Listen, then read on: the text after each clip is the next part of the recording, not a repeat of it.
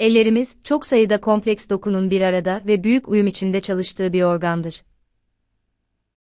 Bu kompleks yapısı nedeniyle hastalıkları ve yaralanmalarının da bu özel yapıya uygun olarak değerlendirilmesi gerekir. Basit olarak kabul edilen pek çok el sorununun, uygun olmayan tedavileri, kişinin yaşam kalitesini etkileyecek ciddi sonuçlara neden olabilir.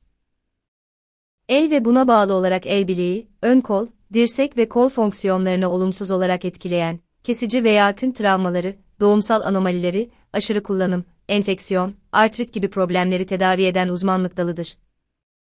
Karpal tünel sendromu Elde sık görülen sağlık problemlerinden biridir. Başparmak ve yanındaki üç parmağın duyusunu veren, başparmak fonksiyonlarını sağlayan, medyan siniri etkileyen bir sorundur. Karpal tünel sendromu medyan sinirin, el bileğinde, parmakları hareket ettiren tendonlar ile birlikte içinden geçtiği karpal tünel de baskıya uğraması sonucu gelişir.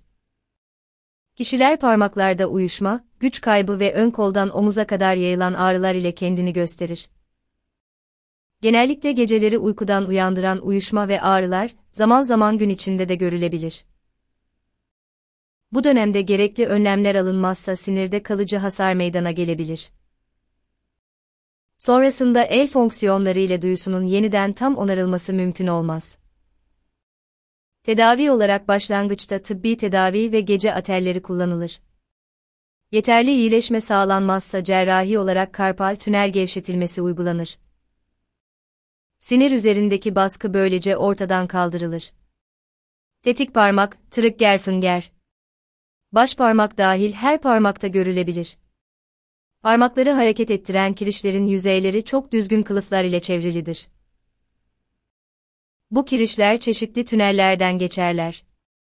Tetik parmak probleminde kılıfların girişi daralır, kirişler kalınlaşır ve kendilerini saran kılıflara sığamazlar.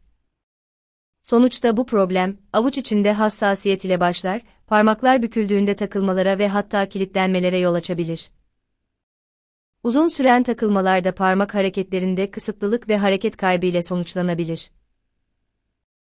Lokal anestezi altında, kirişin takıldığı bölgedeki kılıf serbestleştirilerek problem düzeltilebilir. Ganglion kistleri Kiriş kılıflarının inflamasyonunun neden olduğu, eklem sıvısıyla dolu kistik oluşumlardır. El ve el bileğinin hemen her bölgesinde görülebilir.